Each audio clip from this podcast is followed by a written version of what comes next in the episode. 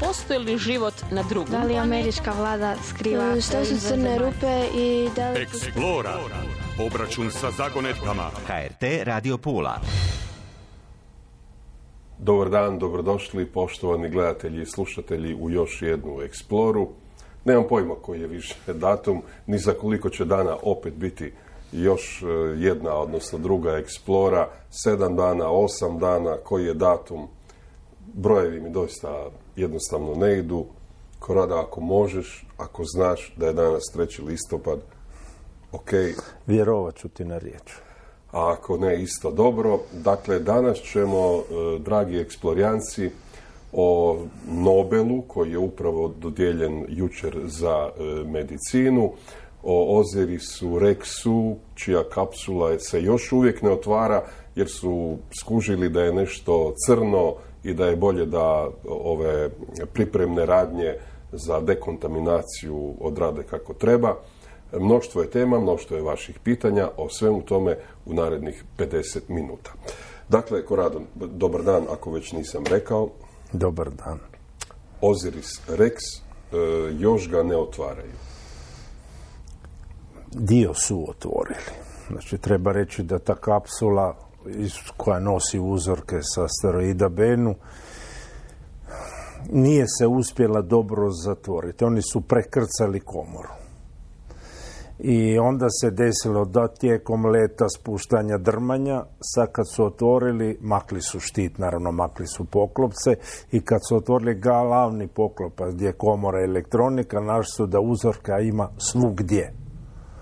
Znači, u elektronici, u, u, u, u toj kutiji naprosto ima svugdje crne prašine i pijeska koje su izašli iz komore. I sad ne postoji protokol kako to pobrati, očistiti, snimiti, da li nešto baciti. Znači nešto baciti ne dolazi u obzir. Onaj dio koji sada rade je, moraju smisliti šta napraviti.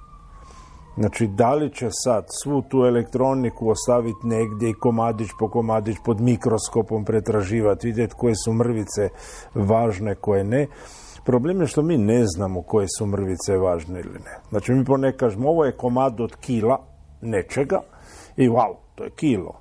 A onda ispada da ti je jedan zrnce pijeska u stvari važniji od cijelo tog kila materijala, jer je u tom zrncu pijeska u stvari odgovor na neko pitanje. Znači, ne, nikad ne gledaš prema težini vrijednost nečega.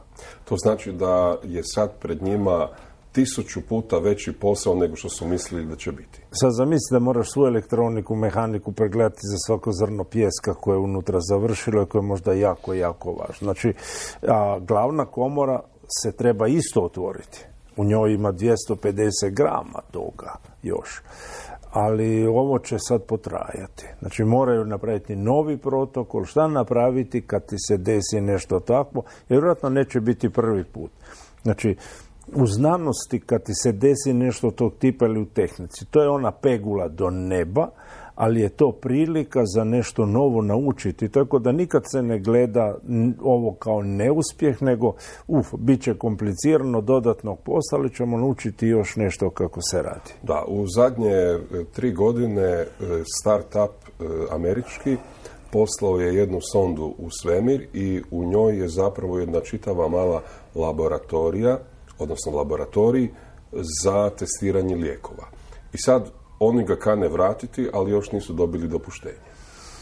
Ma pitanje da li će ga dobiti. Znači, bilo šta iz svemira, biološko, kad se vraća nazad, nije pravi problem. Ali postoji problem u, u tome što e, ti moraš objasniti e, u Americi poreznim platišima zašto se sad iz svemira nešto vraća nazad. Oni su bili poslije čak i sjemenkar rajčice gore. I kad su probali vratiti nazad i podijeliti učenicima, da, te vratili su nazad, podijelili učenicima po školama da posade, ono je bilo pobuna roditelja, mutanti, ko zna šta je sad nastalo, što nas te vraćice pojesti i uništiti. Znači nije problem poslati u svemir i u svemiru će se nalaziti sigurno neke naše biološke laboratorije. Jer ako ti trebaš kristalizirati proteine, raditi nešto e, u gravitacijskom polju neće ići. test gravitacijsko, mora biti bestežinsko stanje gore gravitacijsko polje. Znači onaj dio posla kad se bude radilo neke ekstra, ekstra poslove iz medicine, iz kemije, iz fizike, radit će se u svemiru. E, taj dio moramo se priviknuti da sve što se vraća iz svemira nije smrtno opasno za zemlju. Da li se može desiti? Dakle, statistički se može desiti da to bude u laboratoriju bolnice u Puli. Ti naprosto ne znaš di ti se može desiti da ti nastane neka nova bakterija, neki novi virus, nešto, nešto i da to krene u pohod. Najmanja vjerojatnost je to da bude u svemiru tu blizu. E, Nobel za medicinu. Ma, objašnjenja koje slušamo oko tog Nobela su u stvari jako pojednostavljena i vezana su sva na cijepiva, cijepiva, cijepiva, da se zaboravlja da je e, otkriće puno veće od cijepiva. Znači, za početak e, e, mRNA ili kako ga tu kod nas prevode sa hrvatskim RNK je Vratimo se jedan korak nazad na neke emisije kad smo pričali da naše stanice, svaka naša stanica je kibernetički sustav. Svaka naša stanica funkcionira kao jedan mali stroj i svaka se da programirati. One se programiraju tako da imaju operativni sustav ili kernel u jezgri i imamo onda aplikacije koje se vrte u citoplazmi okolo i ta stanica radi neki posao naredbe što napraviti izvode proteini.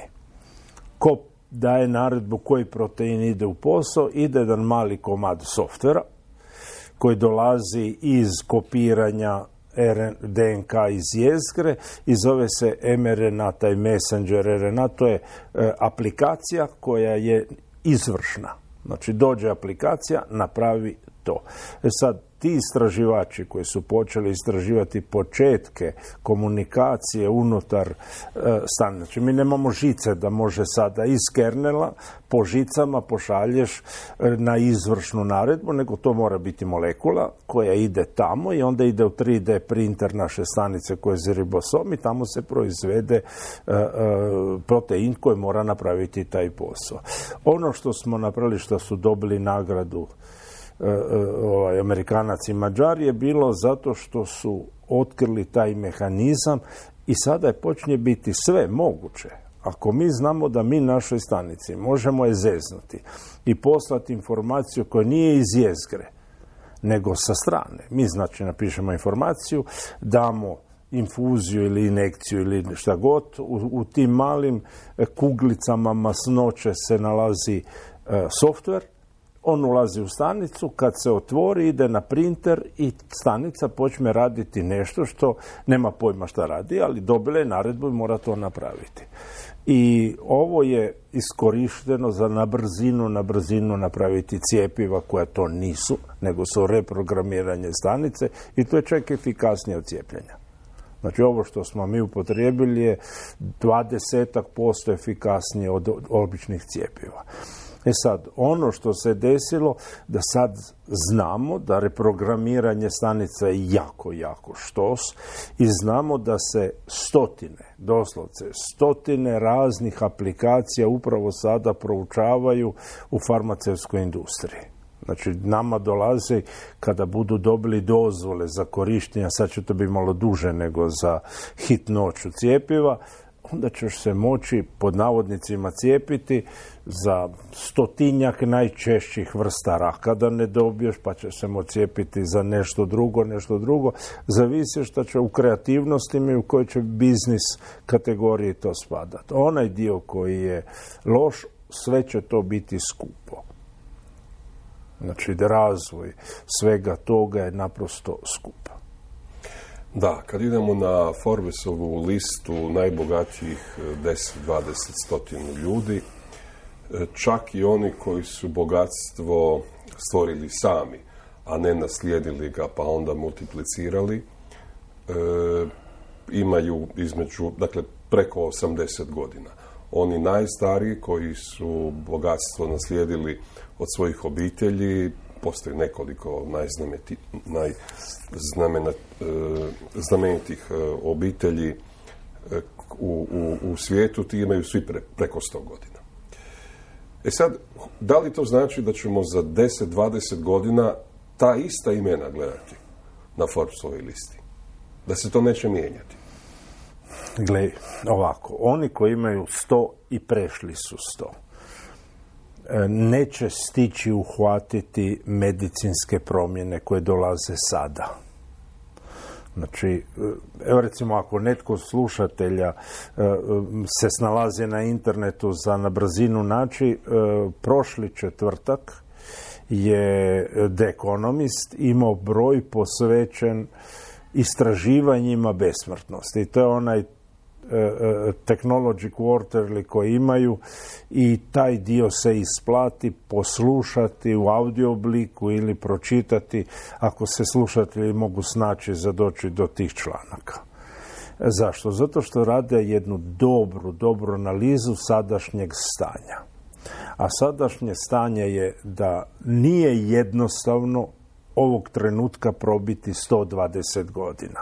Znači naš životni vijek i to životni vijek onoga koji nije se prekinuo od posla i proizveo toliko radikala da se rasture organizam.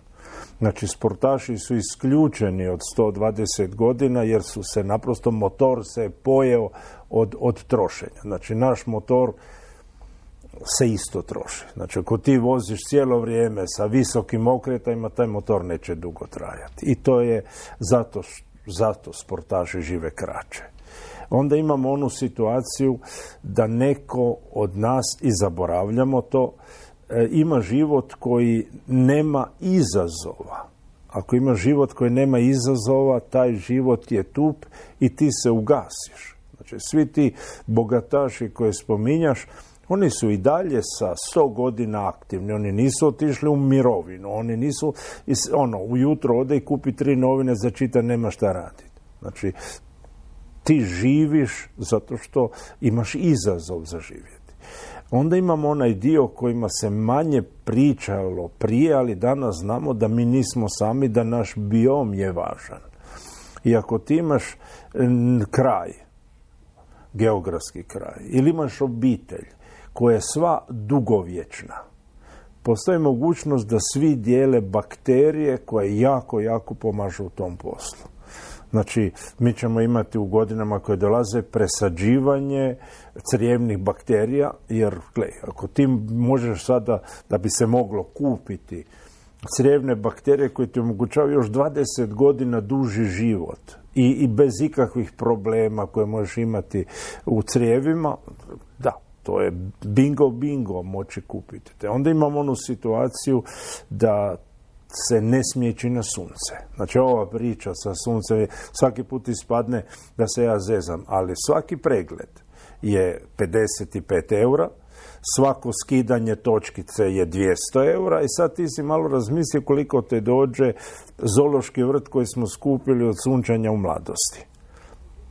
I neću spominjati opet onoga koji je bio toliko bijeli kad se družio sa crncima da je htio dobiti boju da ne bude kao snjeguljica sa sedam crnaca. Znači, onaj dio priča je da moraš se čuvati zračenja, moraš se čuvati svega i moraš se čuvati recimo teških, teških metala, žive, apsolutno arsen ne smije ti doći u kontakt sa kožom. I ti ljudi to sve znaju. Američka studija kaže da u Europi udišemo izuzetno štetan zrak i to se odnosi na čitavo područje Europe, međutim po njima je štetniji zrak u istočnoj Europi, a najštetniji u državi koja se zove Sjeverna Makedonija. S obzirom da je zapadna Europa nekako izuzeta i, i da je bolji zrak ili, ili zdravi zrak u zapadnoj Europi od istočne, izuzetak čini samo Padanija. S obzirom da imamo s jedne strane Padaniju, s druge Makedoniju, a da smo mi nekako između, što je ovdje? Imamo najčišći zrak. Znači, uopće, za početak, taj dio, ti, se, e, ti si sad spomenuo Makedoniju, ne zaboravimo kotline Bosne kada po zimi zadimi tamo i kako izgleda. Onda šta ćemo sa Obrenovcom i onaj dio Srbije gdje su termoelektrane, gdje se jedva može živjeti. Znači, ovaj dio kad se kaže istraživanje, onda ko možda ne objavlja. Njemci kure lignit. Znači, kad Gle, ako, ako se sad Bismarck ne vrti u grobu to što Njemačka radi, onda nije normalno. Znači, oni su zatvorili nuklearke potpuno funkcionalne, ispravne, jedno od najboljih na svijetu, da bi sada gložili i nadoknađivali gorenjem lignita. I sad idemo pogledati koliko ljudi umre zbog dišnih problema, zbog nanočestica i partikulata koje izlaze iz dimljaka termoelektrana. Nemojmo zaboraviti, nuklearne elektrane u Njemačkoj zatvorili su zeleni. Sad te briga. I onda su kurili lignit. Pa, Mislim, pa pričamo da je glupost na kvadrat. I sad uzmemo, koliko je ljudi umrlo u svijetu od nuklearnih elektrana, eksplozija, zračenja, radijacije. Vjerovatno kad uzmemo Černobil i sve ostalo, nekoliko tisuća. Ne direktno, nego ono sve okolo okolo ispada da smo mi uz štakore, žohare izuzetno otporni na radijaciju. I sad pogledamo koliko umire godišnje od jedne termoelektrane. Nekoliko stotina. I to sam konzervativni obira, zavisi koliko dimi, da li ima filtre, nema filtre, elektrostatske i to. Znači svaka termoelektrana godišnje ubija stotine. A onda uzmemo još jedna druga glupost. Mi imamo države u svijetu koje nemaju onaj štednjak na drva u kuhinji. Znači, taj štednjak na drva sa dimljakom je bio jedan neopisivi izum. Znači, ti imaš otvorenu vatru, ognjište, e, e, e, griješ se i, i kuhaš na to. Te žene žive 20 godina kraće od prosjeka isto zbog količine partikulata koje udišu u tome svemu skupa. Tako da kad pričamo o zagađenom zraku, ne možemo pričati samo o Europa termoelektrane, svaka pečna drva isto proizvodi hrpu pepela i proizvodi onaj dim, e, pravi dim kod gorenja je nevidljiv. Ako ti vidiš dim, to znači da unutra ima hrpa čestica. Osim ako nije neka termoelektrana pa da vidiš i vodenu paru po zimi. Što ćemo onda sa šumskim požarima? One požar... Šumski požar naprave dar mar neopisivi. Jedan slušatelj ili slušateljica je pitala šta je sa zagađenjem za vrijeme rata. Može se samo diviti jer e, kad pričamo e, kako, i da, svi misle ugljični dioksid, nije, nego ti kad imaš e, upaljač, upaljač ima obično živu ili olovo. Znači ti ili imaš olovni azid ili imaš e, živim fulminat. Znači imaš veoma teške metale koji su prvi upaljači. I naravno da je, nema čega nema. Sad će pucati sa osiromašenim uranom, po Ukrajini. Nije da baš ti se desi da ćeš progutati e, sabot, e, od, ali gle, ako se pretvori u finu prašinu, maš, da se razumijemo, nije radioaktivan, nego je teški metal. Da, mi imamo iskustva sa osiromašenim uranijom e, zato što... Ne mi, nego Kosovo i jug Srbije. Znači, kod nas u Hrvatskoj nije pucalo se sa tom municijom. A gdje je završavala municija koju su morali iskrcati, a nisu je potrošili na Kosovu? E, ta, to nisu taj tip municije. Znači, bombe su bačane u Jadran, ali to su obične bombe. Znači kad pričamo o osiromašenom uranu, onda je to strelica od, od desetine kila i to nije uran običan, nego je njegov karbid, znači jedan izuzetno inertni spoj i, i naravno ta strelica prolazi kroz tank, ulazi, da. izlazi kao da ga nema. Taj dio nije. A onda onaj dio gdje je jako puno municije tog tipa završilo u, u Kosovu i, i na jugu Srbije i po Crnoj Gori su zrna topa sa onog A desetke. Znači lovac tenkova, taj avion ima municiju u topu koja je isto tako za bušite tenkove, oni nisu štedili tu municiju, oni, oni bi upalili rafal i, i to je sve završilo negdje u tlo. I onda se djeca igraju u olupinama tenkova na Kosovu. Ma, e, da se razumijemo, samo ako ispari, ako je nešto. Inače, uran, bez obzira što je osiromašen, mi ga razbacujemo okolo, ali u njemu ima toliko puno energije da kad biš imao jedan onaj sabot, vjerojatno pulu možeš grijati godinu dana sa energijom koja se nalazi unutra ako bi se išla iskoristiti. Jer osiromašeni uran jako lako postaje plutoni, pluton imaš energije koliko hoćeš. Da. E, to jako lako postaje plutoni. U nuklearnom reaktoru. Da. Čini se da sad Amerikanci to opet rade i da se naoružavaju i da osuvremenjuju svoj nuklearni arsenal. Oko toga imamo nekoliko priča. Za početak Amerikanci su u trenutku kad su htjeli raditi podmornice, nuklearni reaktor morali stisnuti toliko da stane u podmornicu. I to su napravili jako dobro. Znači, taj nuklearni reaktor zbilja stane tu u prostoriju s nama, sa skupa svim izmječne topline i cijela pula dobiva struju od tuda kad bi taj reaktor uzeli. Sad je ideja da li ga možemo staviti u kontejner i prodavati okolo da svaki grad si kupi jednoga za svaki slučaj.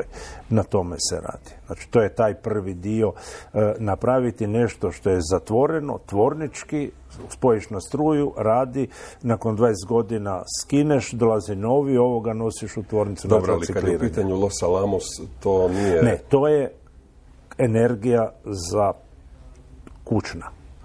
Hoćemo atomske bombe, Amerikanci su sad u silne prijetnje, Rusi prijete će bati atomsku, Kinezi rade ko ludi, Iran hoće svoje napraviti. I Amerikanci su pogledali, ma mi naše nismo razvijali i nismo popravljali već 20 godina. I one koje Kinezi imaju najbolje, te su ukrali od Amerikanaca prije nešto više od 25 godina cijeli projekt, ono isto jedna fenomenalna priča kako su kompletnu dokumentaciju sve uspjeli prebaciti tamo. E sad, Amerikanci znaju da mogu napraviti još bolje i zato je laboratorije u Los Alamosu su dobili e, naručbu da taj nuklearni arsenal američki obnove. E, ta obnova je prvenstveno elektronika. Znači nije problem sama jezgra, ono što dio treba vjerojatno promijeniti trici, to jednako mijenjaju stalno, ali napravite elektroniku koja može duže vremena izdržati zračenje te bombe da se ne pokvari elektronika. Amerikanci su imali problem sa elektronikom, mi smo imali tu na 70 km od nas neispravne bojeve glave u Pordenoneu, a da nisu znali da je elektronika bila pred eksplozijom. Ni samo tu i u Njemačkoj su imali defektne nuklearne bojeve glave. Bolje da nismo znali. Ma, da nisu na površini te bojeve glave u Pordenonu, nisu u, u dvorištu. One su ispod pjanka vala, u slučaju da drmne, ono, malo bi se streslo sve i ne, ne bi bila zapiti voda na potocima koje dolazi iz te planine, ali recimo da je prošlo dobro. Da, e, kada si govorio o dobrim bakterijama u našem probavnom sustavu i o tome da će si bogataši moći kupovati kolonije dobrih bakterija. Pa to će moći svi kupovati. Nemamo sad, bogataš će radi nešto drugo. Ajmo pojasniti još nešto.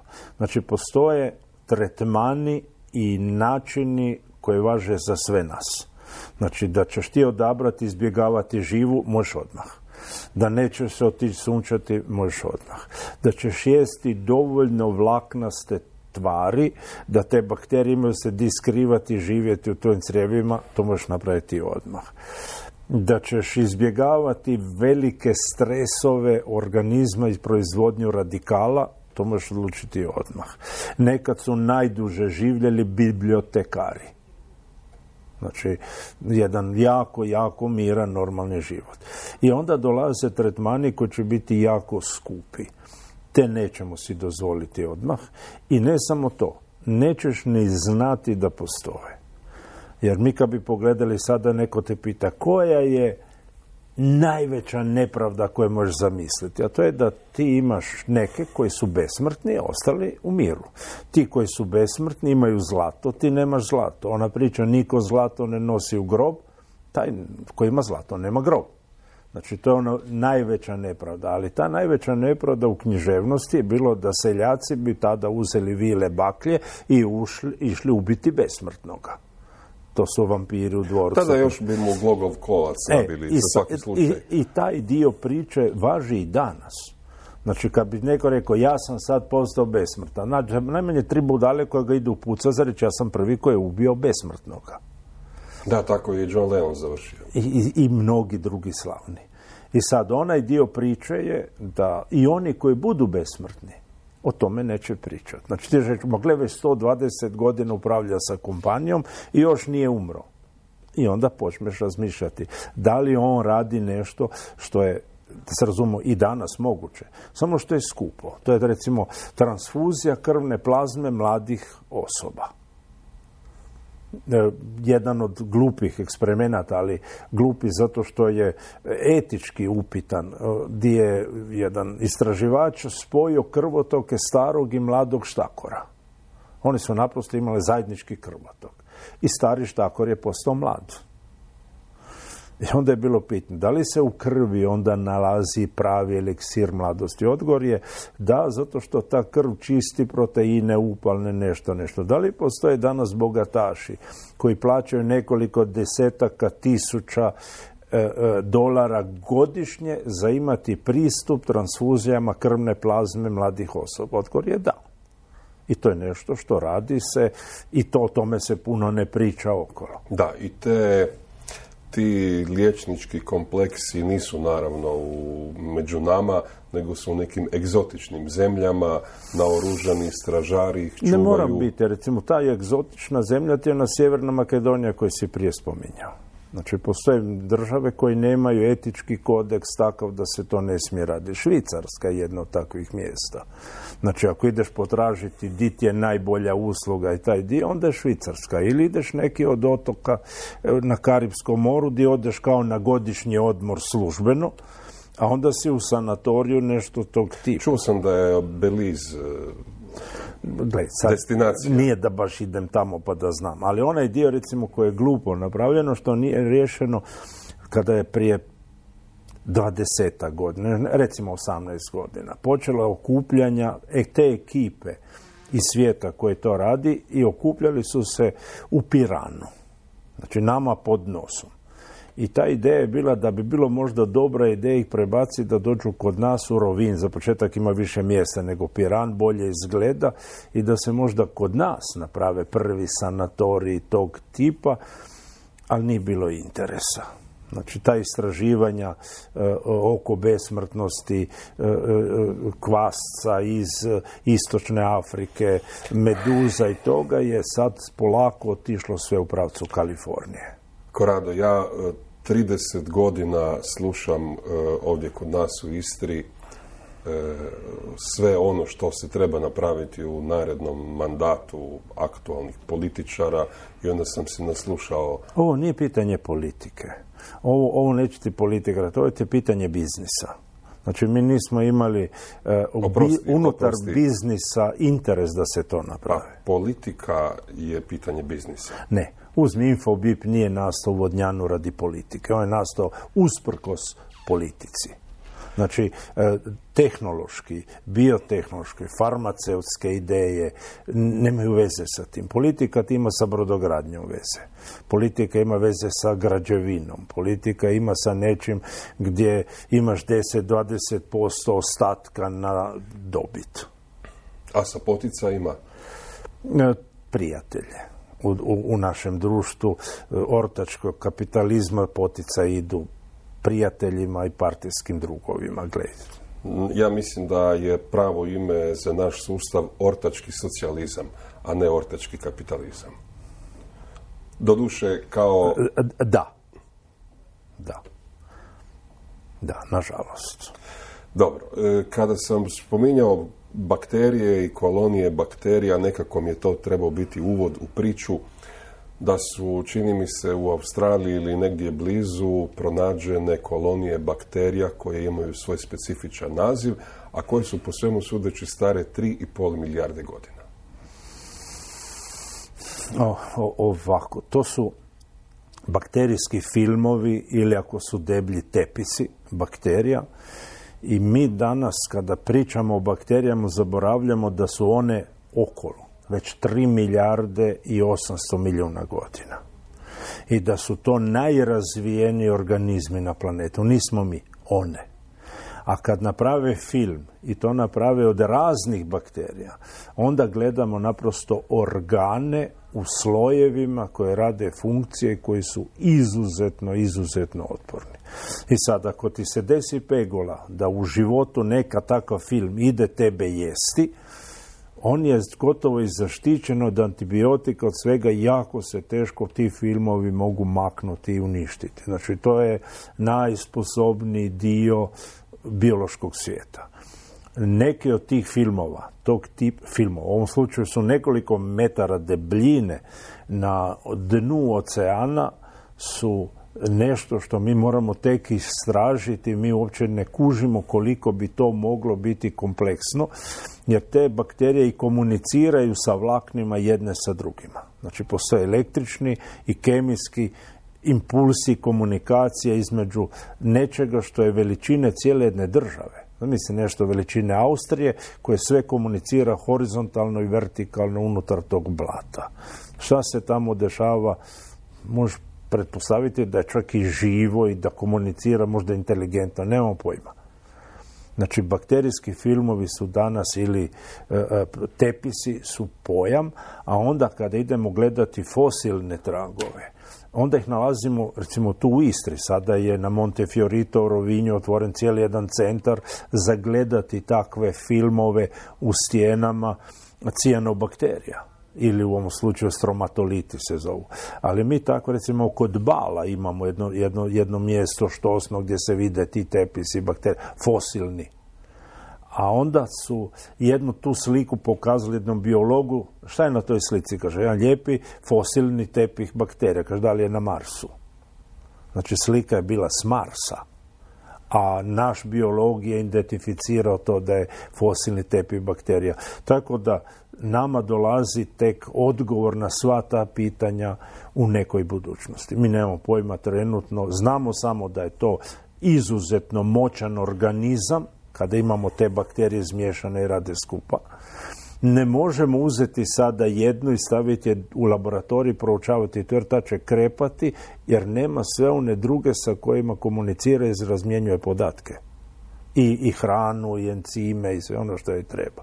Znači, mi smo sad shvatili da, da smo cijelo vrijeme taj mikrosvijet, to je bez veze to, da bi sad shvatili da je to toliko napredno da mi to nismo uopće mogli shvatiti koliko je da, napredno. mi živimo u jednoj predivnoj e, regiji. Istra je naravno najljepše područje e, na svijetu. Nemamo sad pretjerivati. Znači Istra je lijepa, ali reći da je najljepše na svijetu je naprosto fail. Šta ćemo sa... idemo. Pelješac, e, e, Brač, Hvar, Korčula, Lastovo, reci, šta si htio sa Htio sam reći da se svi tuku za ovu našu Ma nije, ma mi smo u hodniku. Znači uzmeš, e, e, Europa je tamo, Balkan je ovaj dio je tu, svi divljaci su ti u, Aziji, svi trebaju doći u Europu i mi smo u hodniku, još, još gore, mi smo u Ormaru u hodniku, Slovenija, Zagreb, Sisak su u hodniku. Znači svi ratovi, sve što je prošlo je prošlo ono da se uzmi Sisak, Karlovac, Zagreb, Bože se začuvaj. Da, Dolina Save je totalna katastrofa bila cijelo vrijeme. Da. Htio sam reći da imamo predivnih uvala tu, da u njima ima fosila i da na njih ne obraćamo pažnju. I da ne bi bilo loše kad bi se ljudi malo educirali, to je pitanje naše slušateljice, nekako sam htio početi s tim uvodom, na kraju smo završili na Pelješcu i na ratu, nema veze. Ma lijep Pelješac je prekrasan. Mogla je reći da je ovdje... Znaš šta je, recimo u, u svijetu prodaje snova ono što treba, vratit ću se na fosile. Treba skinuti kapu ljudima turističke zajednice Istarske županije, da ne bi neko mislio da su nam sponzori nešto, prije 30 godina, kad su shvatili da je svijet iz tehnološke civilizacije znanstvene otišao u prodaju snova. I kreće priča Istra Terra Magica, kreće priča o vinu, maslinovom ulju, gastronomiji i uspjeli su prodati tu priču. Znači, kad pogledamo u društvu prodaje snova, oni su jedni od ranih adoptera ili oni koji su uspjeli napraviti priču. I tu im treba skinu kapu. Prva, prvi master plan turizma u Istri To je bilo prije master plana. pretpostavio je 20 golf terena, hvala Bogu nismo izgradili niti jednog. Jedan. I, i, i kojeg smo Na izgradili? Savudriji. Ma dobro, to... Ima i na Brijunima. Ma taj, je, taj ima 120 godina, zahvaljujući Kupadvizeru. I pretpostavio je obranu od betonizacije obale. Vidimo što se događa s obalom, na toj istoj Savudriji više ne možeš ručnik stavljati. Zato što je ta priča sada previše dobro uspjela. Znači ta priča da svi hoće kupiti vilu u Istri je iz toga razloga zato što se tada krenulo sa tom pričom. Vratimo se na fosile. E, Istra je sva krcata fosila. I jedna slušateljica nas pita kakvi su to fosili po onome što je e, e, područje rekla, to je negdje e, 78 milijuna godina staro. Radi se vjerojatno debelim naslagama školjki koje se zovu, koje su se zvale rudiste jer su sve izumrle i znaju biti prekrasne. I ako netko želi vidjeti kako izgleda cijela, ne fosil, u, u Prirodoslovnom muzeju u Rijeci su probali složiti jedan greben od tih očišćenih fosilnih školjki kako je to izgledalo za pogledat. E, onaj dio koji se pita, kad imaš toliko fosila, onda me jedan taljan pitao šta radite sa time. Mi sa time inače radimo beton. Znači, to je kamenolom, samelješ i napraviš beton.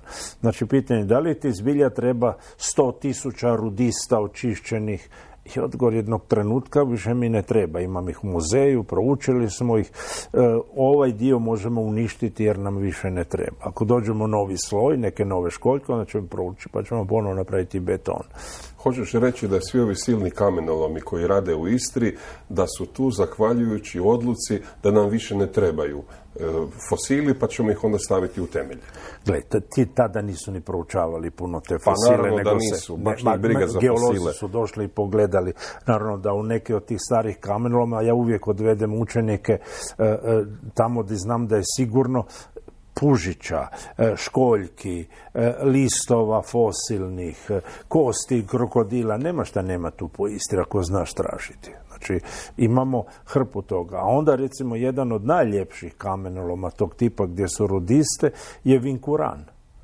S tim da je prestao interes Vinkoran je proizvodio jedan kamen od kojeg je arena napravljena, koji ima te rudiste kada ga prepiliš u obliku cvjetova i zove se fiorito taj kamen. I taj kamen je bio jako, jako u jer si ono ispolirao pod, imao si e, kao cvijeće fosile rudiste. Onda više to nije bilo u modi, sad se traži kamen koji je bez teksture, bez ičega i onda taj kamen on više nije imao smisla ili nije bilo kupaca za taj kamen fiorito. E, šteta jer je prekrasan kamen i ima svojstva koje su jako, jako posebna. On je mekan prve godine kada ga izvadiš iz kamenoloma i onda postane tvrd, što je za obradu fenomenalno. Korado nije šteta, treba zabraniti sve kamenolome. Ono što smo iskopali, smo iskopali. Arena je napravljena prije 2000 godina, odnosno 1900. E, Vinkuranski kamenolom je zatvoren već više od 120 godina. Sva sreća da je toliko akustičan i, i možda i previše akustičan, ima ono rezonance e, e, izuzetne, tako da su koncerti, tamo ne treba ni razglas. E, koliko je to lijepo, rezonantno, koliko ima je. Gle, kamenolome reći da ne trebaju je promašaj. Nama hrpa kamenja treba industrijskog. Znači, to ne možeš izbjeći. Onda nam treba... Zašto ga izvozimo onda ako nam treba? A k- iz čega će popravljati Veneciju? Venecija je sva napravljena od istarskog kamena. I Venecija treba stalno održavanje. Jedini kamen za održavati Veneciju mora doći iz Istre. Kako je taj kamen bio monkanjer i, i, i kamenje koje više ne možeš eksploatirati, to je u Vrsaru, onda su tražili gdje je taj isti sloj kamena unutrašnjosti i zato imamo kamena, e, kir, kamenom kirmenjak. Znači sva Venecija za popravljati mora dolaziti kamenje iz Istre jer je to originalni kamen, van toga taj kamen podnosi morsku vodu. A onda imamo nešto drugo. Ako ti ne odgovara kamenom na površini, ni nikakav problem ideš tunel, ideš ispod. I to se i radi. Znači naš najveći kamenolom je u Istri. Uopće nisu na površini. Znači oni su ispod zemlje i to se sa velikim pilama koje su slične motornoj pili samo što je e, e, stroj, izreže kocku, ispod stave jastu koje se napuša, odlome kocku, nose van. I, i, i ti kad dođeš ispod kamfanara, ti možeš unutra cijelu pulu staviti koliko je tog prostora pod zemljom gdje se vadi kamen. Znači, kamenom se ne mora vidjeti. A onda imamo ono što su napravili švicarci. Švicarci trebaju hrpu kamenja i ne smije se raditi kamenolome. Ali zato rade tunele. I onda ti naprave tunel ispod pola Švicarske od 70 km, imaju kamenja za 12 godina onoga što su iskopali iz tunela. Kad završe taj tunel, idu raditi novi. A ko je nama branio da probijemo četiri tunela do sad kroz Učku, a ne da bušimo ispod kamfanara? Ne, za početak kvaliteta kamena kroz Učku nema veze sa kamfanarom. Geološki, e, tunel Učka je jedan, e, e, to je kao da ideš bušiti kroz olupinu auta onaj potpuno zgnjećen prostor u geološkom procesu sudara azijske ploče i evropske, ili bolje reći jadranske ploče koje je dio te godvane. Znači ono je, i kad bušiš, unutra je stijene u svim mogućim pravcima, pušta na sve strane. Kad dođeš u Istru, taj južni dio, ti imaš slojeve koji su perfektni već 400 milijuna godina. Znači ovo je morsko dno koje se taložilo mirno i to je jedan onaj dio e, e, te jadranske ploče ili godvane koje je još nepolomljen. Zato je, su istarski kameni, kamenolomi jako posebni. I naravno, kad idemo gledati geološki, Istra ne spada u evropski kontinent. Kako bi mogli te velike kaverne pametno iskoristiti, recimo ispod kamfanara? bili mogli nešto uskladištiti u njih? Možeš i to, možeš uzgajati gljive, možeš napraviti skloništa, možeš napraviti šta god. Mislim, to je jedan prostor gdje je čak i suh. Znači, to je jedan ogroman, ogroman skladišni prostor koji se nalazi ispod. Da, e, ovaj dio Pule je premrežen tunelima koje je Austro-Ugarska napravila. E, naš najveći brežuljak, Montezaro, dakle, brijeg gdje je nekad bilo kazalište, veliko rimsko kazalište, sav je izbušen po nekoliko pravaca i ljudi su pokušavali tamo uzgajati gljive, dobili su koncesiju, međutim od svega toga nije bilo ništa. Na kraju su shvatili da je puno bolje uvoziti gljive iz e, Kine recimo i prodavati ih e, pod naše. Ma ja kad sam rekao uzgajati gljive, recimo da sam, da sam rekao glupost. Znači, to je kao, e, mi imamo boksit i želimo proizvoditi aluminij. E, aluminij, glavna vrijednost nije boksit, nego električna energija. Hoćeš uzgajati gljive, glavno bogatstvo ti je konjski gnoj. Znači, gljive uzgajaš tamo gdje imaš puno konja. I ako hoćeš zbilja, onda ti je bolje u Slavoniji to napraviti i napraviš samo zgradu koja nema prozore. Znači, nije problem. Uvijek treba gledati koja je glavna vrijednost u toj poslu. U ovom slučaju ti glavna sirovina, ti je stajski gnoj. Ovaj dio priče za šta se može koristiti? Skladišni prostor. Nama fali jako, jako skladišta. Evo recimo, uh, u Hrvatskoj nema skladišnog prostora za arhivu svega onoga što imamo vrijednoga. I to je jedan prostor gdje je temperatura konstantna, nađeš dio koji nema vlage, napravi se i ti imaš u stvari mjesto gdje možeš čuvati gdje ni lopovi neće doći, jer unutar tog prostora je podzemno, silno neće raditi tunel od 500-600 metara za doći do toga. I kompletni arhiv e, recimo knjižnička građa koje sad ne treba. E, slike koje su po muzejima i nisu u izložbenom prostoru, nego su u depovu. E, muzejski, znači to je to ne postoji ko rade u Istri ali recimo postoje u, u Stokholmu.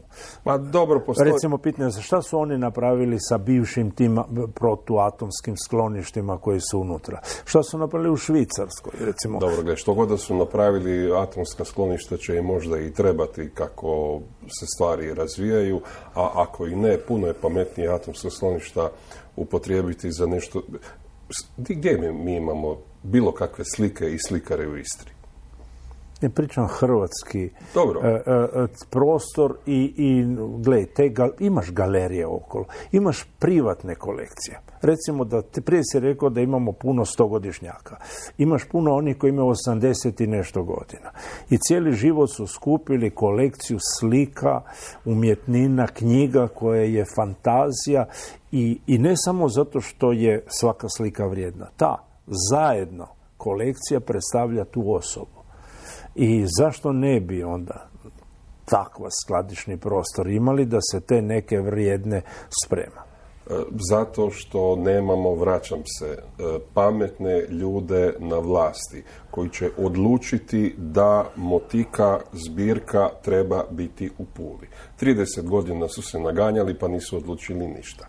Mi nemamo jednog jedinog slikara iz Istre Ajmo ovako, mi nemamo gdje staviti biblioteku Josipa Bratulića. Koji već deset godina uporno obija pragove moleći, moleći. Znači, ono ne smije se rastvojiti, ta biblioteka kao cijelina. I nitko ga ne, mislim, pozdrav akademiku Bratuliću, nitko ga ozbiljno ne doživljava kad pričamo o otkupu Ili recimo slike i knjige e, e, od, od e, Zidića. Znači Igor Zidić ima jednu od najvećih kolekcija knjiga, spisa, pisama moderne hrvatske umjetnosti. Dobro, on nije umro. Ne, ali, ali negdje hoće ostaviti tu njegovu zbirku. Znači nije pitanje da, da li, pa nije ni Josip. Da, da, nije ali ti, kada se nađeš u godinama, da ne želiš da se to izgubi i rastavi. I ja, mi ja sam menio njih dvojcu. E, kamo ću s mojom zbirkom knjiga? Znači, mi nemamo u Višnjanu prostor di sve to staviti, te kartonske kutije su apsolutno svugdje i jednog dana će mene supruga izbaciti van skupa sa knjigama.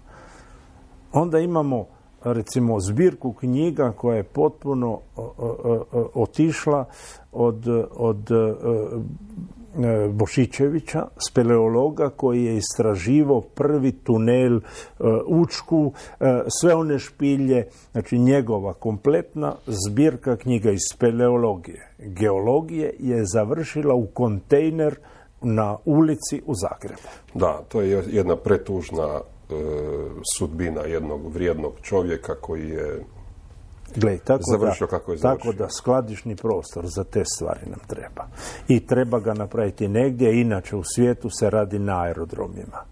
Znači, ako ćemo pogledati, imaš svoju zbirku slike, želiš je dati na čuvanje da je sigurna, sigurna, Ženeva, aerodrom, međunarodni.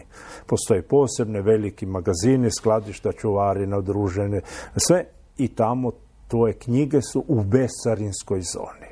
Kad bi Bosna i Hercegovina bila e, moderna, europska, demokratska država, mogli bi iskoristiti željavu i onaj podzemni prostor tamo. Tamo možeš ali, ali zbiljati ne treba. Znači ovaj dio priče ko ćeš svaki aerodrom, svaka vojarna, svaki s kamerom tog tipa ti može biti to. Znači onaj dio tamo ne treba tražiti tunele bivše JNA, a onda takvih tunela imaš i na Lastovu.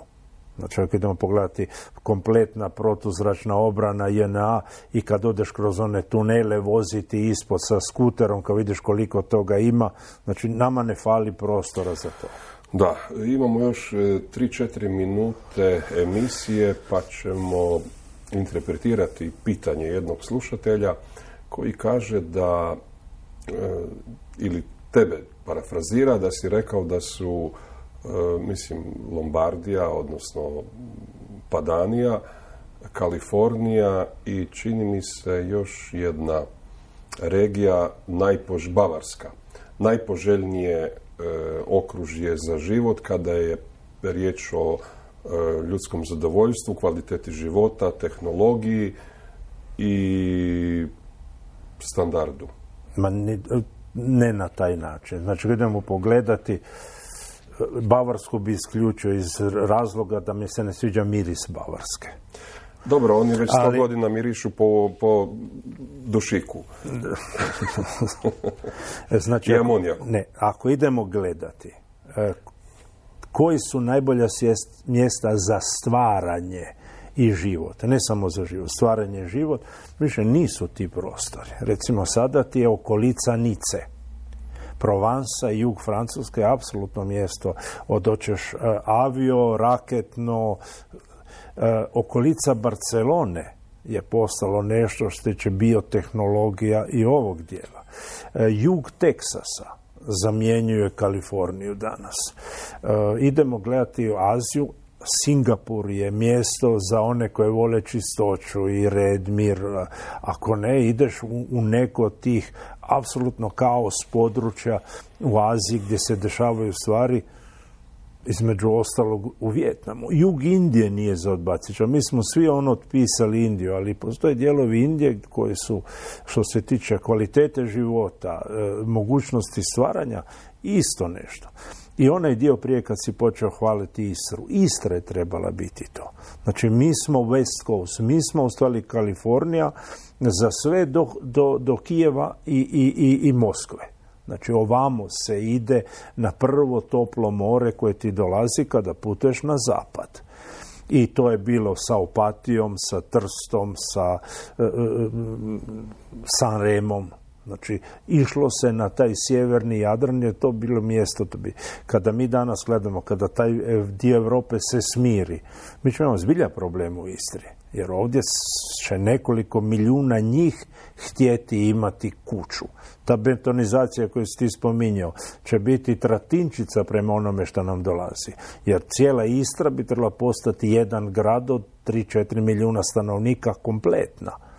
Znači, to je ono što su ideje urbanista, nešto naših istarskih onako u, u, u, u snovima, ali to je ono što gleda kapital, gdje najbolje se može obrnuti za nekretninski biznis i mi smo definitivno jedno od tih mjesta. I kako ćeš ti kao astronom nastaviti svoj posao u Istri?